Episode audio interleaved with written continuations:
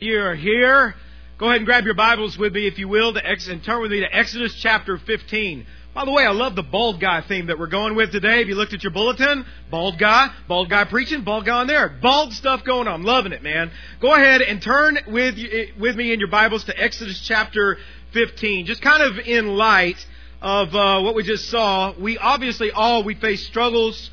We all get uh, challenged from time to time in our faith. And today, what I want to talk to you about is we're in between series. We'll be starting a new series next week called Effective Parenting in a Defective World. But this morning, what I want to talk about is I want to talk about dealing with disappointments. My family, over the course of this past summer, we've been struggling just with different things. I'll talk a little bit more about it here in the message, but I just felt led this morning to uh, to talk to you about disappointments and how do you how do you deal with that whenever you're going through that. We know that disappointments are obviously a common experience of life. Everyone here, at some point in your life, some of you are at a place of disappointment right now. Many of you have, have been disappointed, and if you're not right now, probably before long, you'll be going into a place of disappointment. There's so many things in our life that disappoint us events can disappoint us. There may be, maybe you bought tickets to a concert one time and you went to the concert and you spent all this money and then you were really kind of disappointed by it. It didn't, uh, it didn't really live up to all of the hype or it probably is not by accident that I'm, pro- I'm preaching on dealing with disappointment and the Cowboys play at noon today, okay? Just want to go ahead and get you ready for that. As you go out, you can use something uh, if you need to. Or how about this? I, I, don't know if any of you saw this this past summer. Many of you, if you're sports fans, you probably did. Uh, this past summer, uh, Detroit Tigers pitcher Andres Galarraga was throwing a perfect game. Now, if you're a sports fan, baseball fan, you may may have heard about this and saw this. He was throwing a perfect game, 27 up, 27 down. He was he was at the last last batter, the crowd was going crazy. Now, guys, you need to understand that there have only been 18 perfect games pitched since the year 1900 in the major leagues. Only 18 perfect games. This guy's about to make history, and he gets to the very last batter, and the batter hits a little, just a just a routine ground ball to second base, and and he hits the ball over to second base, and and uh, and and and the first baseman's going for the play, so the pitcher has to run over to first base, and he gets there. Should it should have just been an easy out. Should have been a perfect game in the books.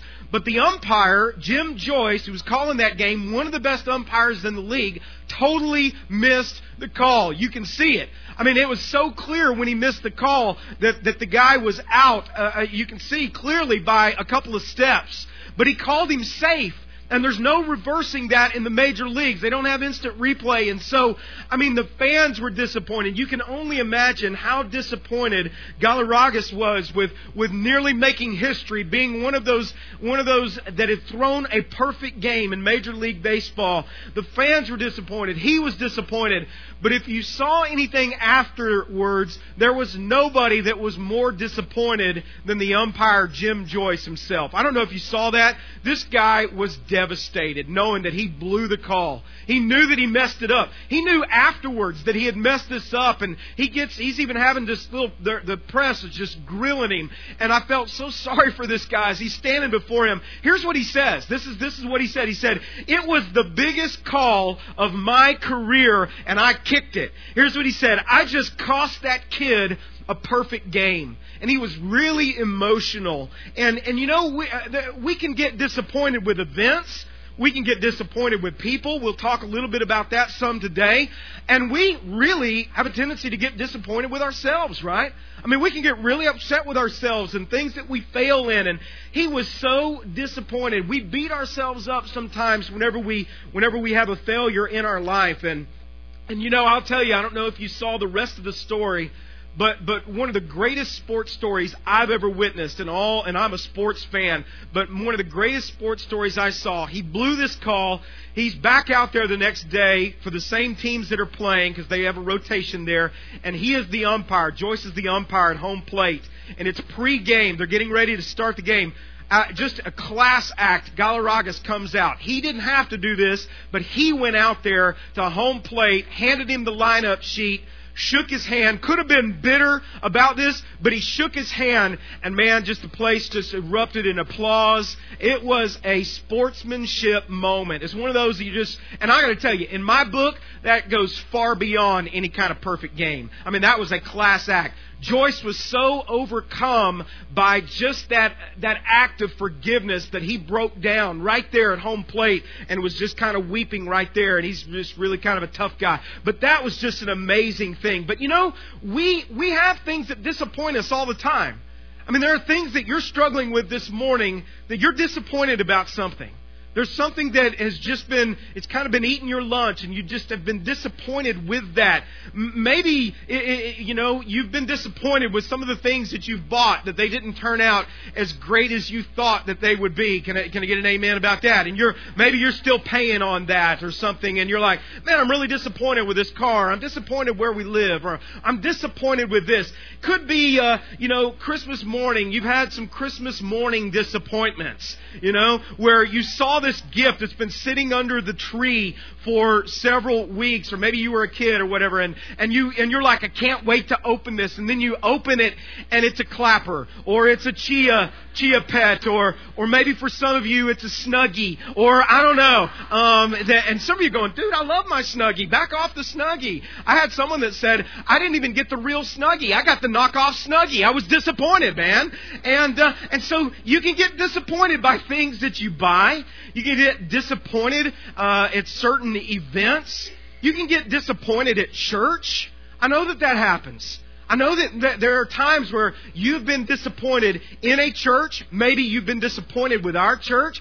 You've probably been disappointed with me. Let me tell you, I'll disappoint you again. That's just what life is like. Disappointments, they come and they go. We all struggle with disappointments because people are involved in it.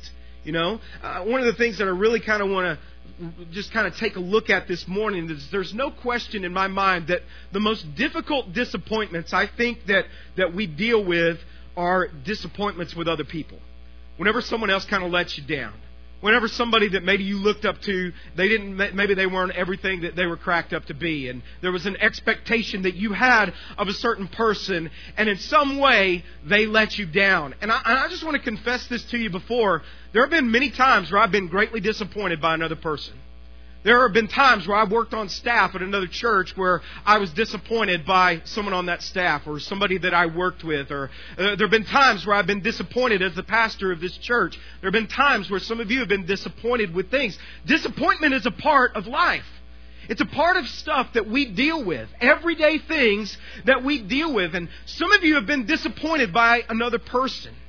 And maybe they broke a promise to you, or maybe something was said about you and you found out about that. And again, there have been times where, as a pastor, where I've thought somebody really, really loved me or whatever, and then I found out they were talking behind me, about me behind my back. How many of you ever experienced that? That's disappointing, right? Whenever you find stuff like that out, and we've all had that happen from time to time where those hurts come about and you're going, man, where did that come from? I didn't even see that coming, and, and, and, and you're disappointed and you're hurt in the midst of this. On the flip side, let me add something to this. On the flip side, we've all disappoint another person, disappointed another person, right? So we can focus all we want on all the disappointments that everybody else has let us down in certain ways. But the truth is, is that you've disappointed someone at some point in your life. You have been a disappointment at certain points and maybe things that you said and you, maybe you messed up in something that you said and you hurt somebody. Guys, we all do it. We're people. We mess up in these areas and, and you know, but one thing that I'm learning as I'm, I'm trying to grow in the Lord, as I'm striving to become more like Christ, as I'm trying to be a better pastor, one of the things that I'm learning is that undoubtedly a secret of success is learning how to deal with disappointments specifically dealing with disappointments with other people. If you never learn how to do that, you're not going to go very far in life. If you never learn how to work through the disappointments in your life, if you just pick up and, and leave and run anytime you're faced with a situation like that, you'll never learn. You'll never mature through a process if you don't deal with the disappointment in some way biblically speaking, if anybody was ever a pro, I'm talking a pro at dealing with people, it was Moses. And that's who we're going to look at this morning. We're going to look at Moses in his life. Moses knew how to deal with disappointments. Moses knew how to deal with disappointments with other people. He had disappointing situations that, that kind of got out of hand and he, and people got disappointed with him. They got disappointed with his leadership. And, and, and, and I gotta say that I think Moses must have been the most patient man of his day. If you read the story of, of God using him to deliver the Israelites out of Egypt, you'll find that Moses was an incredibly patient man. He wasn't perfect. I mean, he messed up and he disobeyed God in certain ways. In fact, he never got to enter into the promised land. But he was a great leader, and there's so many lessons that we're going to pull from his story this morning. And, and you know, it seemed like one of the favorite pastimes that the Israelites had was to complain about Moses. I mean, if you were to if you were to look at his life, you'd find that that was, and this story that we're going to look at, that was like their favorite thing to do. Their motto became, "If anything goes wrong, blame Moses." And they would do that. I mean, they would find him and they would blame him. They would complain and grumble. And I believe that that is, and you can look in the scripture, one of the reasons why it took them 40 years to finally get to the place of the promised land. Because they kept failing the, uh, the, the test of dealing with disappointment over and over again. And just like Pastor Randy said last week, God said, give them another lap. Another lap around the desert until they learn these lessons. When things didn't seem to, to be going their way, they were really quick to get negative. I'm so glad that none of us are ever like that, right? I mean, we don't struggle with that in, in any, uh, see the sarcasm. Oh yeah, that was over last week. Sorry, okay. Um, sarcastic uh, series ended last Sunday.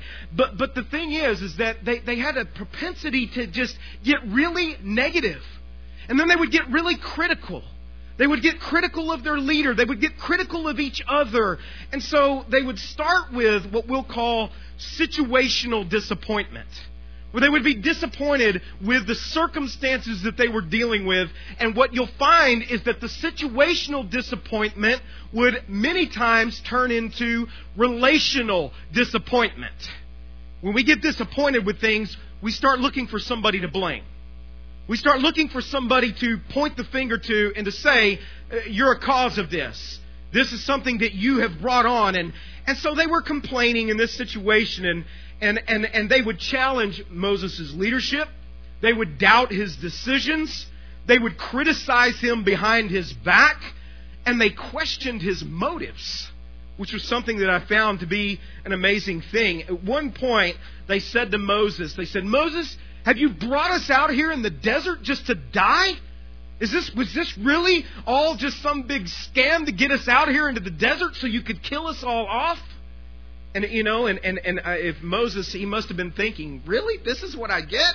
I mean, this is this is what happens whenever I uh, whenever I lead these folks. And now, this incident that we're going to look at today is it's a powerful passage. I hope that that one that you'll remember today, and you'll take some truth away from this today that you can use in your life.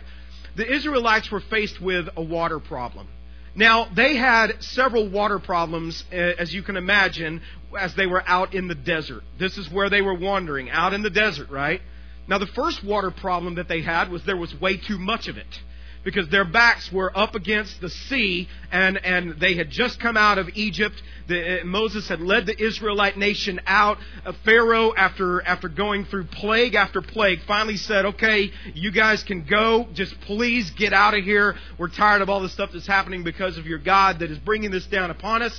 So they left. They get trapped up against the Red Sea. Uh, Pharaoh decides he's changed his mind. He's pressing down upon them, and it's just going to slaughter them all in the desert.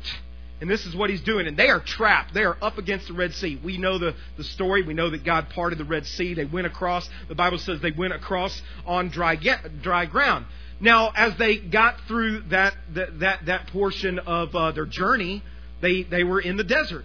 And so the next problem that they had was they ran out of water. They didn't have any water.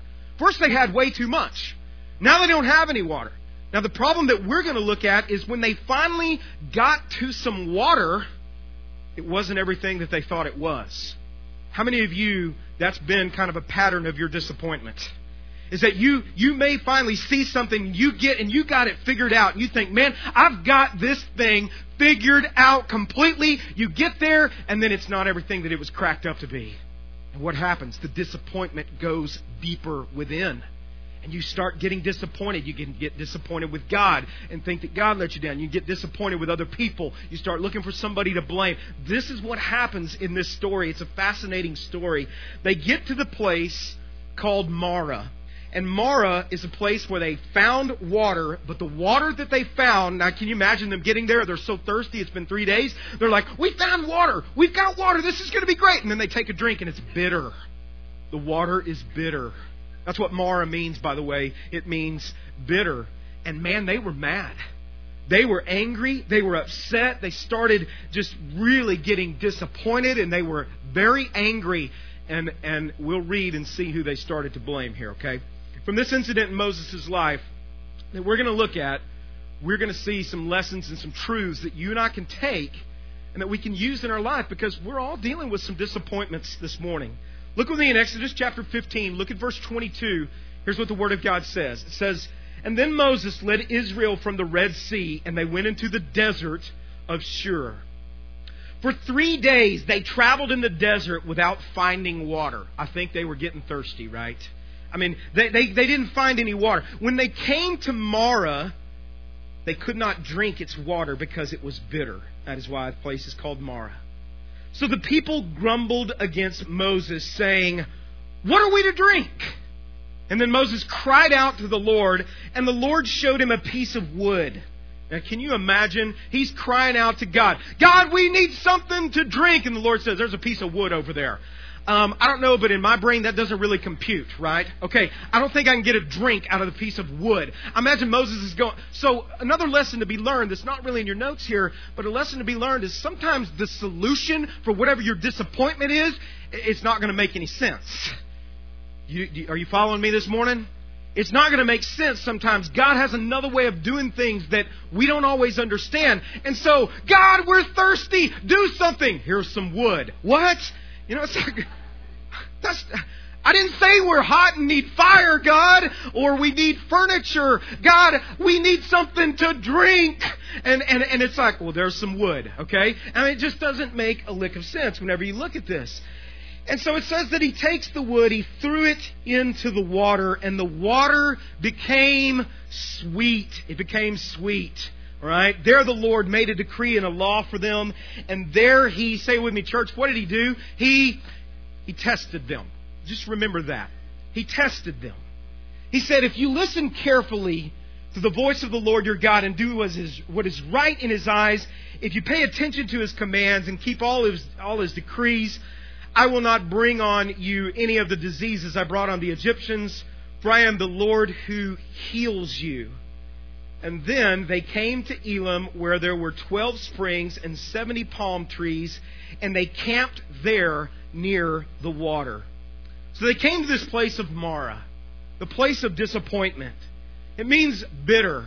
There was a bitterness that was in their life at this point. It was, it was a difficult and bitter situation that they found themselves dealing with. And I know that some of you this morning that that is exactly where you're at. You are at the place of Marah and you're at a place of disappointment right now, and, there's a bitterness that's beginning to grow within your heart, you're at that place of disappointment that we all deal with from, from time to time. And life is going to be filled with disappointments. And so, what we can do is we can learn from some of these disappointments that the Israelites and Moses was dealing with. So, I want to give you some truths today to take from God's Word. So I encourage you to write these things down, and you'll be able to put these into practice because these are everyday things that are very relevant to your life, okay? So here's the first truth that I want you to write down about dealing with some disappointments in your life. The first one is this, is that oftentimes the greatest successes in life are many times followed by a failure, or you could even say a disappointment. Isn't that true? So sometimes you have a great victory in your life and you're up on this great spiritual mountaintop or everything's going well for you right now. Life is just cruising along. Things couldn't be better. And, and I'm not trying to discourage you, but I just want to say, as a believer, you need to be prepared because many times disappointment is right around the corner. And this is exactly what was happening to the nation of Israel at this point. If you were to read the book of Exodus, you'd find that only three days earlier, the Israelites had had an enormous victory whenever they were backed up against the Red Sea. This was only three days before this. Can you imagine watching God do all of these things in the midst of Egypt and, and delivering him the way that they did, the way that God did, and then they're trapped up against the Red Sea. And, and you know, the Egyptian army at this time was one of the most powerful armies in the world. They were conquerors. And they were coming on their chariots and with swords, and they were coming to obliterate them. And they were trapped. They were desperate. And what did God do? I mean, one of the greatest miracles of all time. God parted the Red Sea, and the Word of God says that they went through on dry ground. I mean, if God was going to do it up, He did it up right. They weren't sloshing through there. They went through, the Bible says, on dry ground. So they're flying high. They come out of this enormous victory. And then, by the, by the way, if you know the story or you watch the movie, okay, or whatever, um, you know that as the, as the Egyptians decide to bear through there, you know that the scripture says that the water closed in on them. And so God defeated their enemies for them. They didn't even have to fight this battle. And God did this for them. So they're coming out of the Red Sea. They're headed to the Promised Land and they are pumped. They're fired up. They're on a spiritual high like probably none of us have ever been upon because we've never seen anything quite like that that God has done. Uh, that miraculous and I mean just uh, just an incredible thing that happened.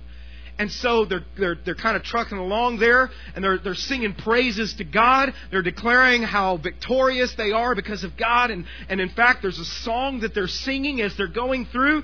And you know, their, their, their throats start getting a little dry and a little scratchy. And, and the next thing you know, they're going, man, we're thirsty. We're starting to get a little thirsty out here. You know? We're unbeatable. We're invincible. Uh, and three days later, what do you find them doing? Grumbling, complaining, murmuring, backbiting.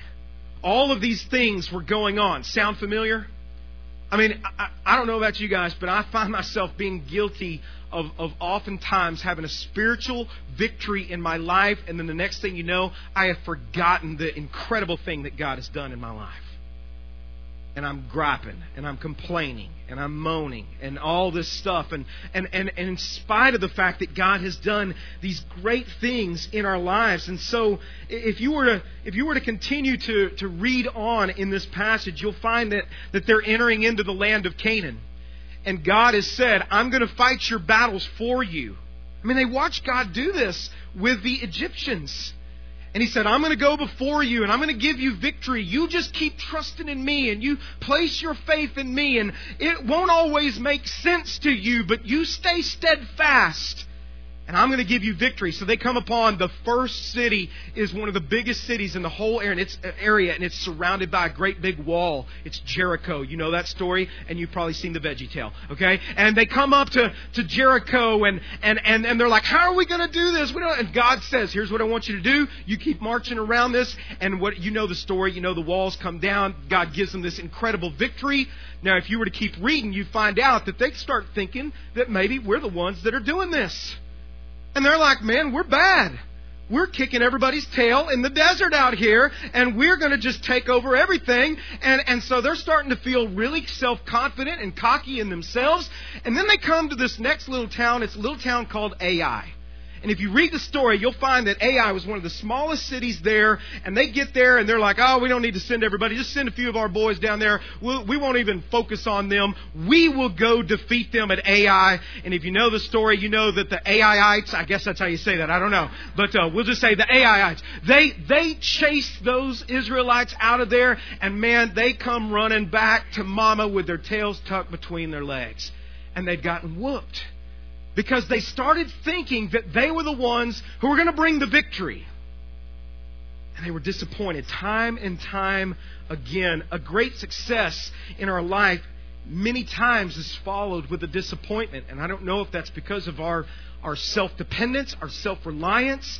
Uh, I know that we can't constantly live on the mountaintops, that in between every mountaintop is what? Is a, is a valley and you have to pass through certain valleys.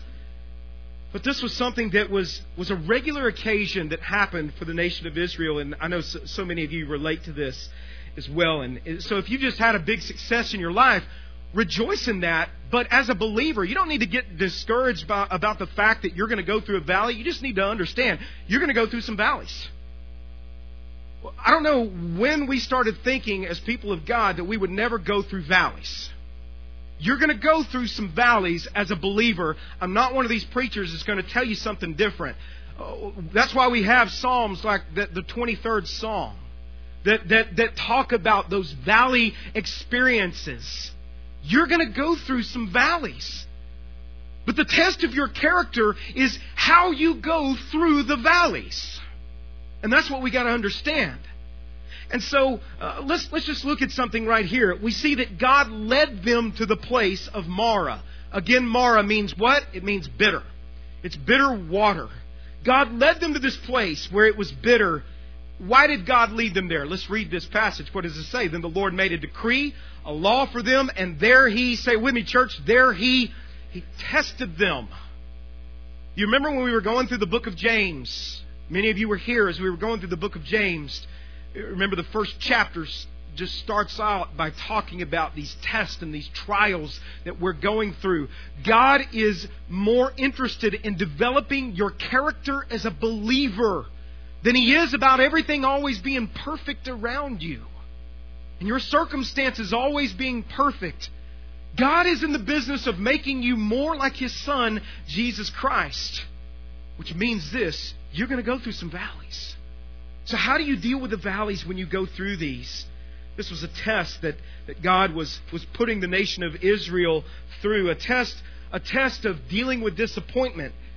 Uh, the question that God had for them is okay, I'm going to bring a disappointment your way. You're thirsty, it's dry, you're in the desert, you, you don't know how you're going to get through this. Here's the deal I'm going to bring you to this place of testing. You know what God was testing? Because that was what I was asking this week. God, what are you testing in this? Here's what I discovered God was testing their reaction. He was testing what their response would be in the time of disappointment. The question is do, do we really trust God in the really difficult places that we find ourselves in? And I know, guys, and I'm just going to I'm going to speak just from my own personal testimony that I'm really pretty good at praising God when everything's going good and things are going great. I love to praise. I love to worship. I love to lift my hands. I love to praise God when everything's going great. But I found myself that there are character flaws that I have and deficiencies that I have that when the circumstances of life are not all lining up perfectly in my little plan and my little brain and the way I think they should work out, you know, I have a tendency to get really negative pretty quick. Can I get just a, a, testimony with you this morning? Do you agree with me on this? Can am I the only one out there that deals with this? Okay, uh, we struggle with this. It's easy to praise God in the good times. But I think the question here, because uh, that's what they were doing, right? They were praising God. You delivered us. You did this. And now God's throwing a little test their way of provision, of taking care of them, of an absolute necessity in life, which was water that they needed. And God's saying, Are you going to trust me in the middle of this dry season? Some of you, you're dry this morning. You're dry spiritually, and you're disappointed. What God is saying is, But will you keep trusting me in the dryness? Will you stay with me in the dryness? Notice it doesn't say that God tested them at the Red Sea. I think it probably was a test, but it doesn't really point that out. He wasn't so much testing them at the Red Sea. Do you know why? Because they're at the Red Sea. They're backed up against the wall. They had absolutely no faith. They're like, we're dead. And God rescued them through Moses' faith, right? Moses led them through there. Here's what I've learned in this story is that God's character was revealed at the Red Sea the Israelites' character was revealed at Marah. Are you with me today? Isn't that human nature? God's character is revealed in those places of desperation. Um, the Israelites and our character is often revealed when we go through disappointments. So the question for you this morning, for you to consider, and, and, and, and this is something for you to really take to heart today because I know some of you are really disappointed about some things. What do your disappointments say about your character? What do they say about what's going on in your life? Are you throwing in the towel? Are you giving up? Are you, are you just saying, man, I'm done with this? What does it say about your character whenever you get to that place? What do your disappointments say about you? Many times our disappointments lead to discouragement. Our discouragements, when they're not dealt with, what do they lead to? They lead to depression. We get into this place of darkness and depression. But our character is revealed in the daily irritations, in the tight spots. So that's, that's what I want you to think about this morning. Now, now let's look and let's see how the Israelites responded. I wish I could tell you that it was a great response, but it wasn't. How did they respond, and how do we respond many, many times? Look at what verse 24 says. So the people, say it with me, church, what did they do? The people, they grumbled.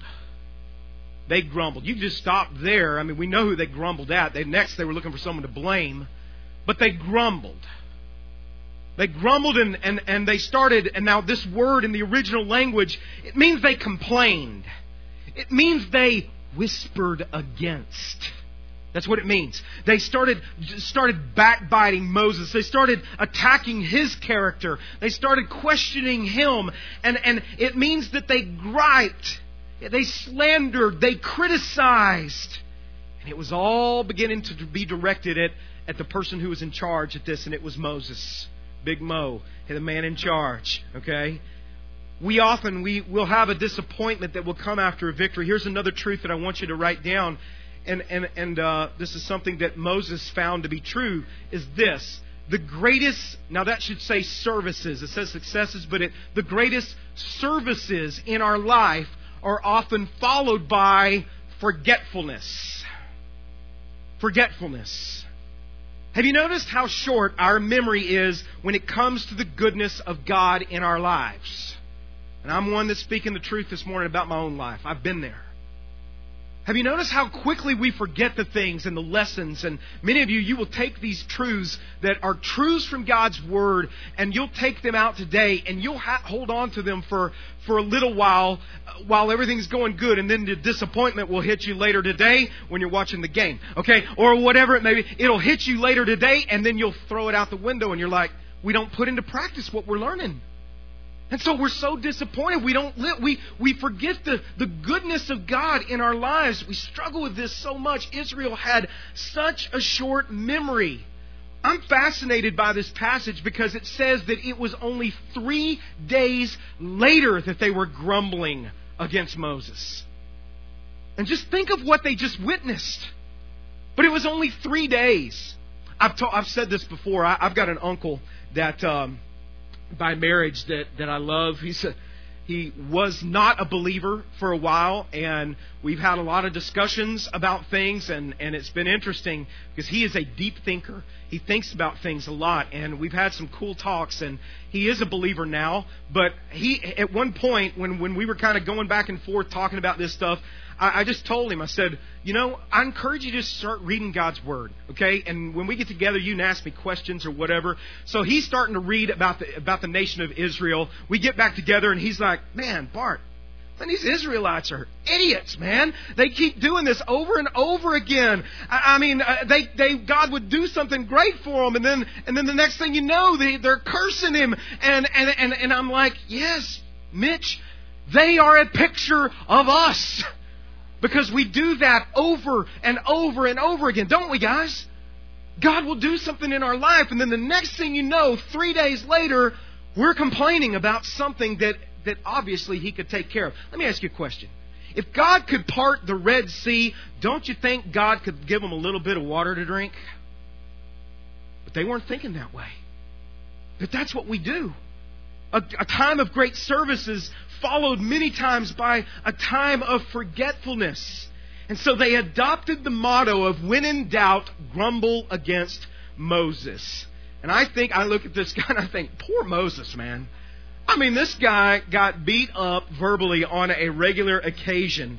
One minute he is the hero. He is, God has used him to part the Red Sea and they're all shouting to glory to God and Moses is this great. And the next minute they are cursing his name.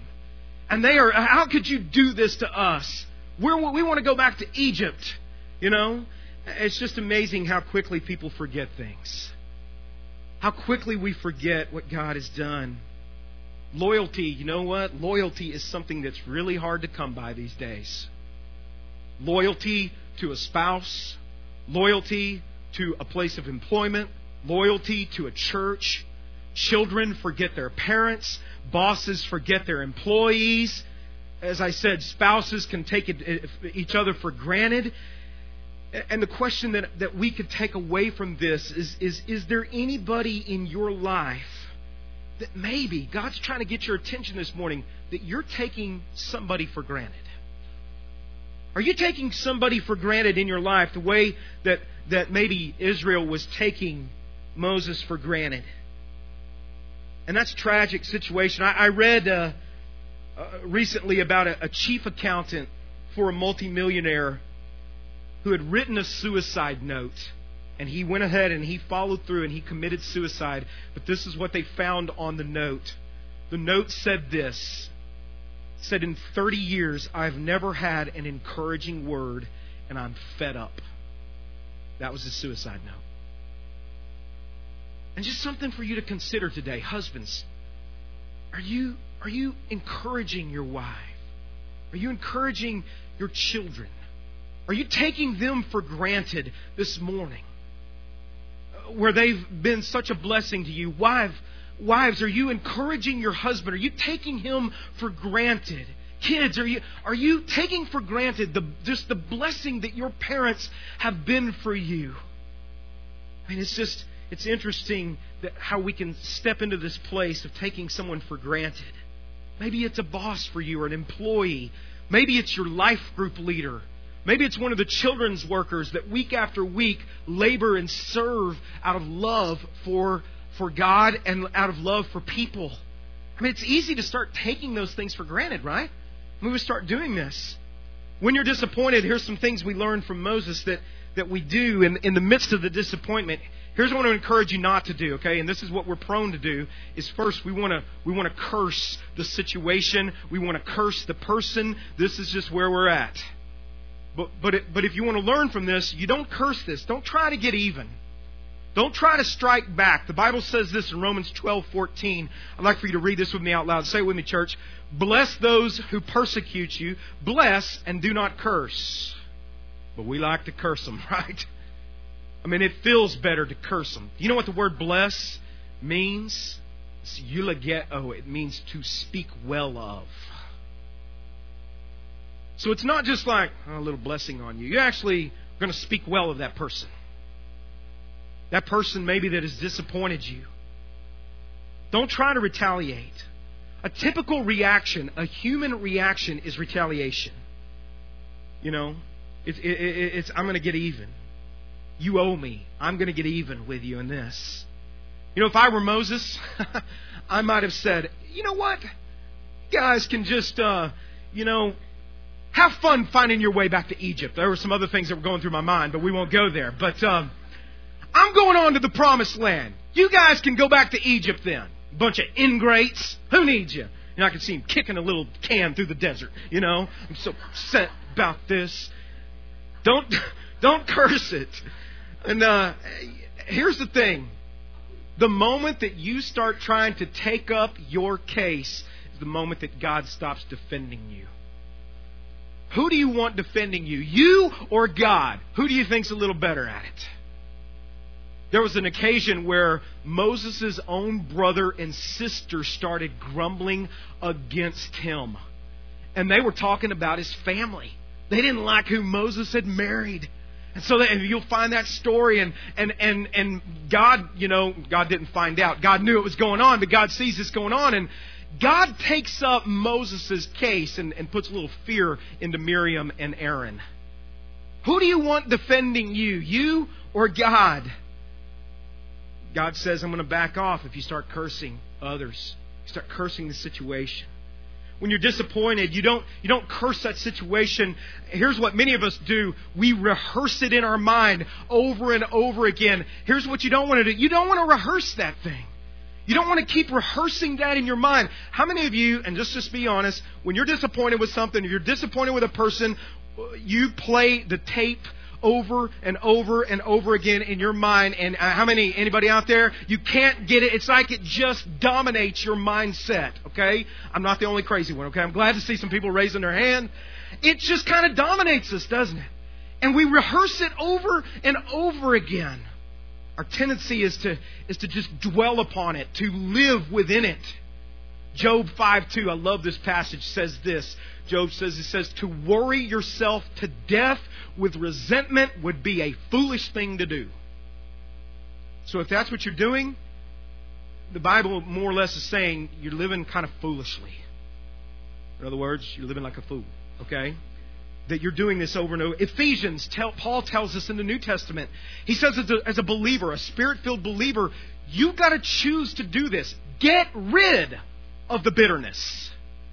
Get rid of all bitterness. Get rid of the anger, the slander, along with every form of malice. Get rid of it. Because it's eating you up. It's tearing you up inside. So you don't rehearse this. Every time you rehearse that hurt in your mind, do you know what it does? It gets bigger and it gets bigger and bigger, and before you know it, it is, it is dominating your whole life. Everything in your life revolves around that root of bitterness that is taking, taking seed in your life right there. So you got to get rid of this. And you know what? I, what I've found is that I found in my own life when I'm living in that negative mindset, that negative spirit, I find negativity in everything. Then, right? I find negativity at, at home, you know, and I bring that in, and I'll find negativity with the people I work with. I find negativity uh, you know, every in everything, and that's what we're. Paul's saying that's not the way to live the spirit-filled life. Grumbling becomes addictive, does it not? It's like an addiction for some of us to grumble about things. Soon your whole life is consumed with it. So you don't, you don't, you know, you don't rehearse this thing over. Here's what you also, you don't want to do this. You don't want to nurse this thing along. You don't want to nurse it along and, and have a continual pity party. That's not saying that you won't be disappointed. That's not saying that you won't be sad. That's not saying you don't get angry with somebody. Those things happen. But you can't continue to nurse that thing along and live within that place of the pit. Don't allow it to make you a negative, bitter person.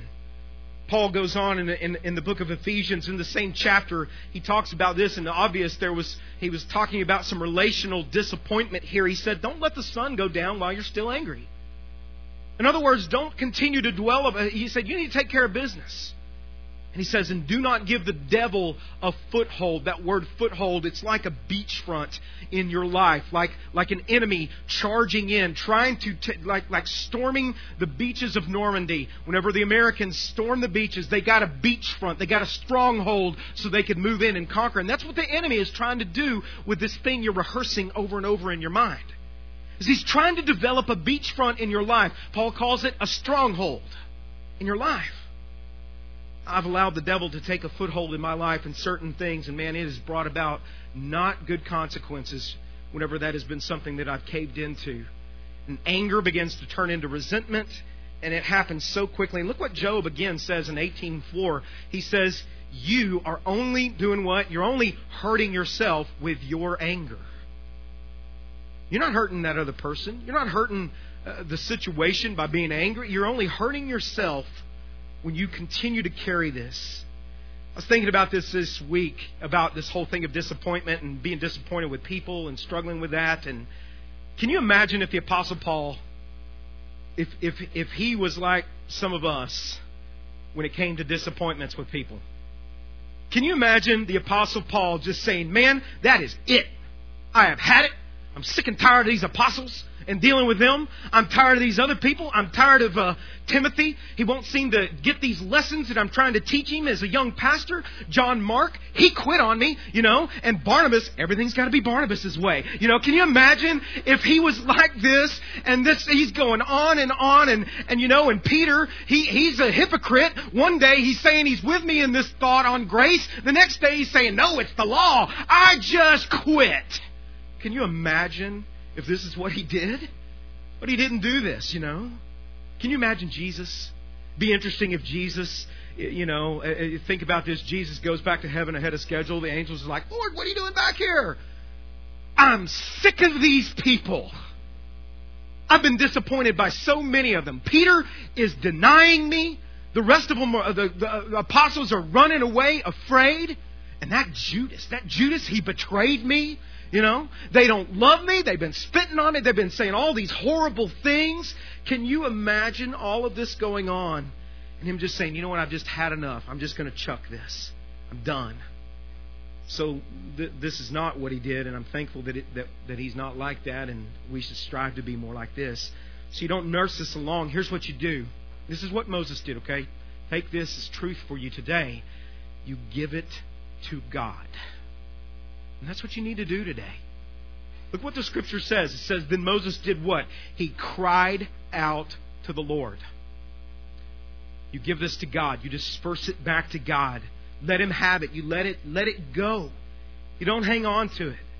When you're disappointed, you don't you don't go and talk to everyone else first. Which is what many of us do, right?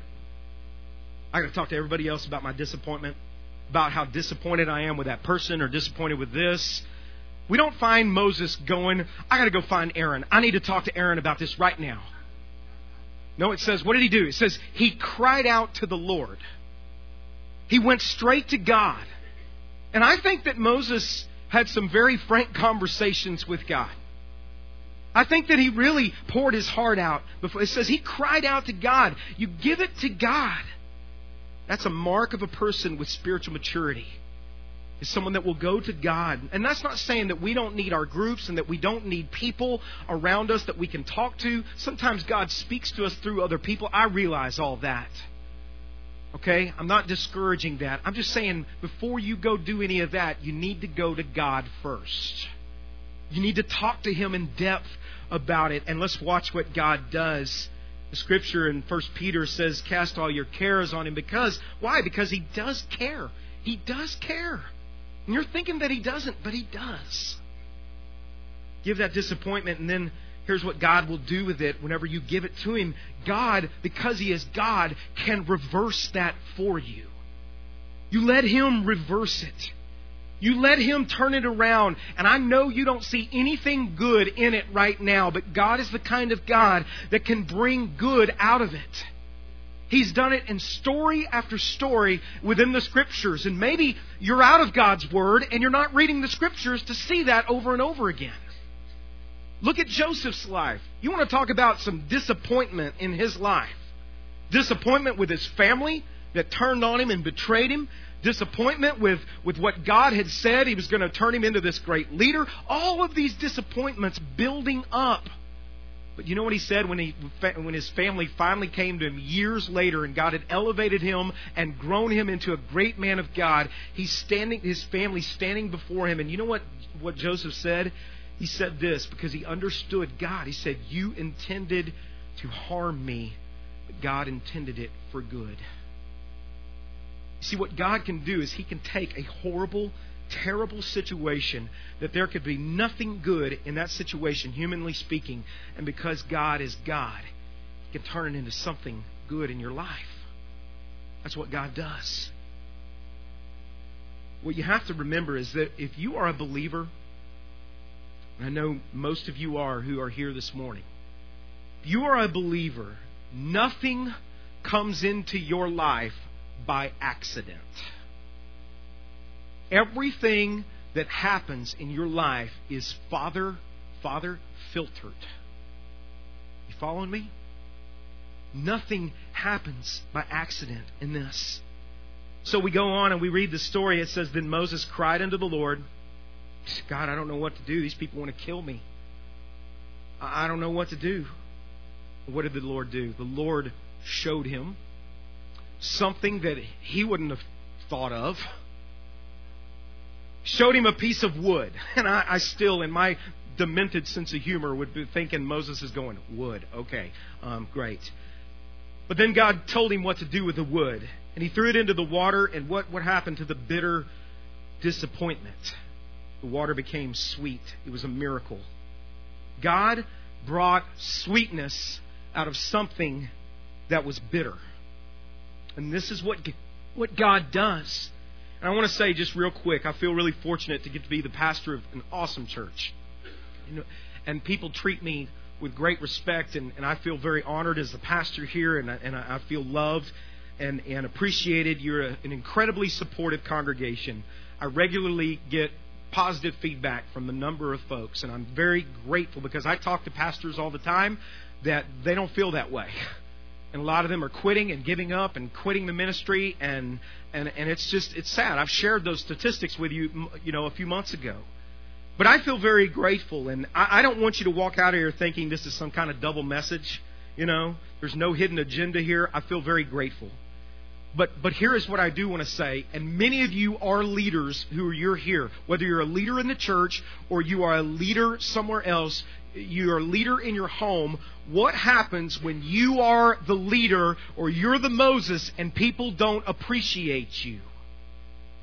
You give it to God, and you realize that the greatest successes in life are many times followed by disappointment. The greatest services are oftentimes followed by forgetfulness and sadly, you know what I'm learning? Here's what I'm learning about leadership. That seems to be a price of being a leader. It comes with the territory. That's just the deal. So here is the final thing for you to write down. And you can go get disappointed with the game. I don't mean to be pessimistic, but hey. Um, here's the final thing the greatest shortages in life are often followed by fullness. You don't want to miss this. The greatest shortages in life or disappointments in life are often followed by fullness. There's a turnaround at some point that's going to happen for you. It says that they left Marah, the place of disappointment, the place of bitterness, then they came to Elim, where there were 12 springs and 70 palm trees, and they camped near the water. It was an oasis. There were springs, there were palms, they were in Palm Springs, okay? I mean, it was a good place. It was beautiful. I mean, just think, it was like paradise for them from where they had come out of in Egypt and the way they were treated. And God, in His perfect timing, brings an oasis. But you know what I discovered? They had to go through the disappointment to get to the paradise. You know what I also find about this word right here? You know what's interesting about this is that Elim, where all the goodness was, you realize how geographically how far it was from the place of disappointment, Marah? five miles. Let that be an encouragement to some of you who are disappointed this morning.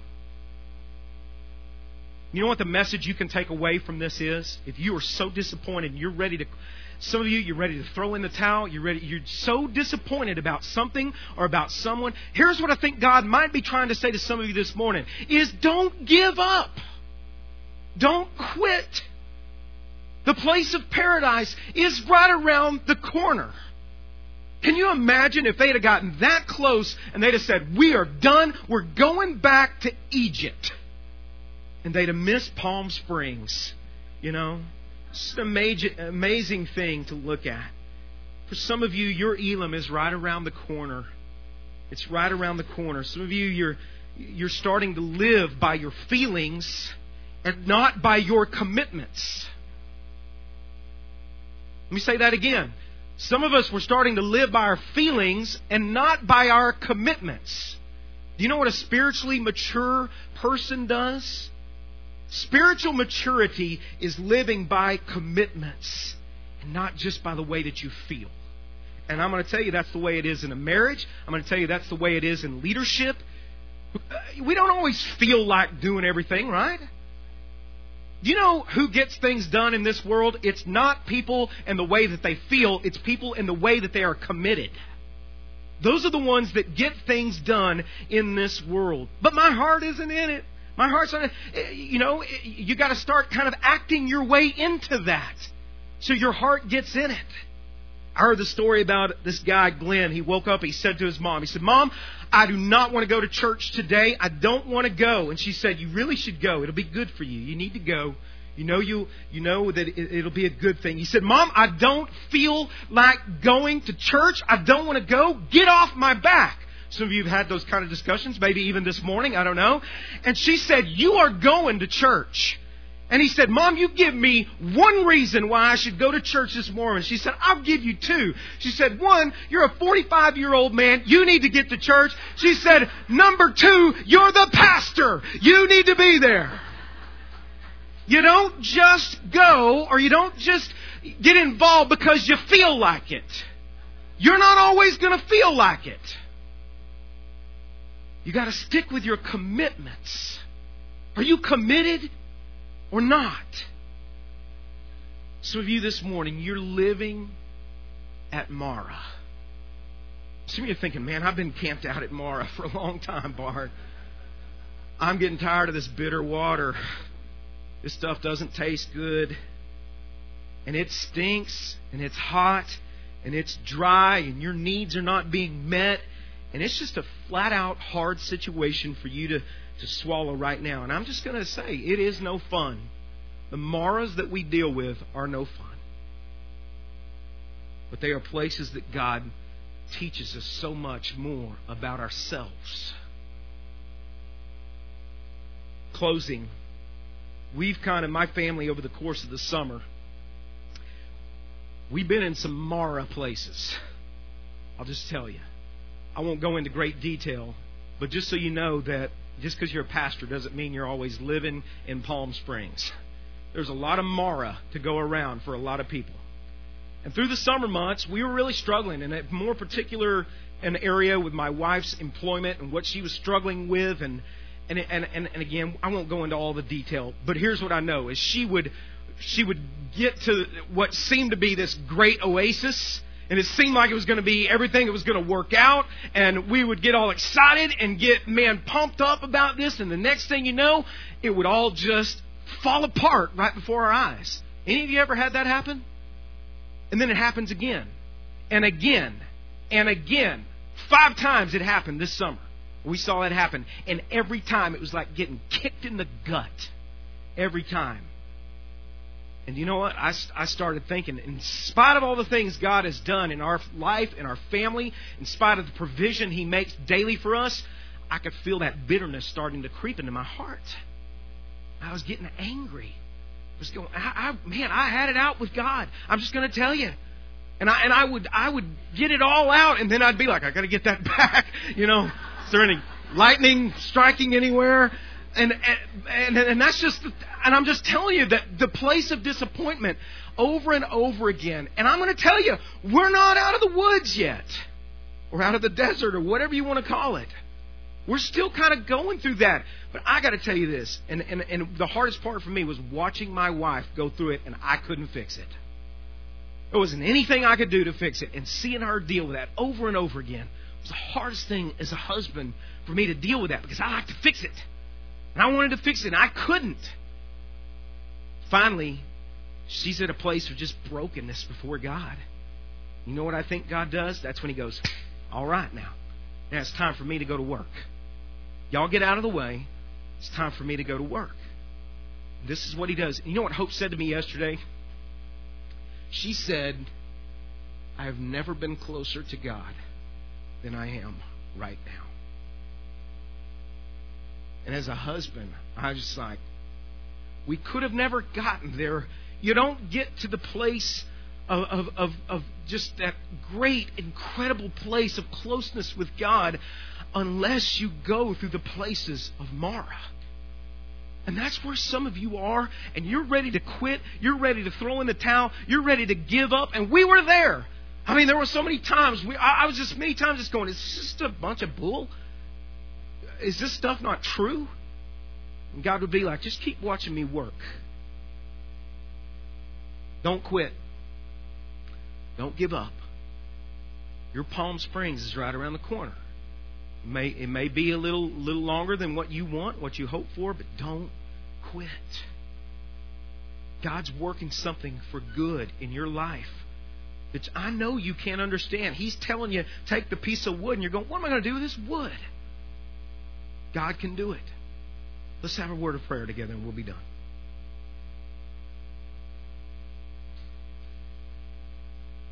Nobody likes to go through Marah, do we? Nobody does. But the place of delight is often through the place of disappointment. Some of you, you're living in the place of disappointment today, and I hurt for you this morning. I know what that feels like. It hurts. Let's just face it, you're really struggling with your walk with Christ. And with nobody else looking around, if you'd say, I'm living in that place of disappointment right now, Bart, and I'm struggling, man. If that's you this morning, would you just say, nobody else looking around? Let's have some privacy this morning. And that's you. Would you just lift your hand up this morning? Say, that's me, Pastor Bart. That is me. Lift them up. Lift them up before God. There are, there are a lot of hands, just like I knew there would be, just like there were in the first service. A lot of hands. A lot of you are struggling. I want to just encourage you just to have a moment with your Savior you might want to pray something like this. And it's just a prayer of brokenness before God. And you just say, Lord, this is a bitter place that I'm at right now, but I ask you, Father, to turn this bitterness in my life into sweetness. God, make the disappointment that I'm struggling with, make it your appointment. Help me to learn from this, Lord. Help me to see your purpose in all of this. I don't understand it. And that's what we had to tell God this summer with some of the things that we struggled with. It did not make any sense for us. I couldn't see how God could bring himself glory in a situation like, like what we were struggling with.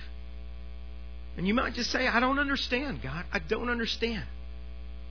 But help me to see and to trust and give me the faith to believe that your purpose is bigger than my problem. In fact, help me to realize that nothing can devastate my life if my life is in your hands. And I give it to you. Make me more of a mature believer. Give me strength to keep on going. I feel like quitting right now. God, I don't want to. I want to keep keep going. I don't want to stop at Marah. Elim is just down the road. Use it for good in my life. Lord, I pray for these who lifted their hands. Lord, I pray that you would have encouraged them with your word. We love you. We bless your name. We thank you, Lord Jesus, that Elim is just down the road. And I pray this in Christ's name. Amen. And one of the things that kind of got us through the summer as we struggled was just realizing the only way to get through this stuff is to just keep putting one foot in front of the other. Day by day. He told you he'd give you his daily bread, right? Give us this day our daily bread. And that's what he, wants to sustain you day by day, step by step how many disappointments we had on the property that we were looking at all over the place. One would fall apart. I mean, it was just one right after the another disappointment after disappointment after disappointment. We just decided we're going to keep pressing on, keep putting one foot in front of the other, and that's what I want to encourage you to do this week. Don't try to figure out next week. Just figure out how to take your next step and depend upon God. Okay? Why don't you stand with me this morning? We love you. If you need prayer this morning and you're discouraged Randy and Kyle, myself, anybody else can come, maybe help pray. We'd be glad to pray with you. Go in God's grace today. We'll see you next time. God bless you.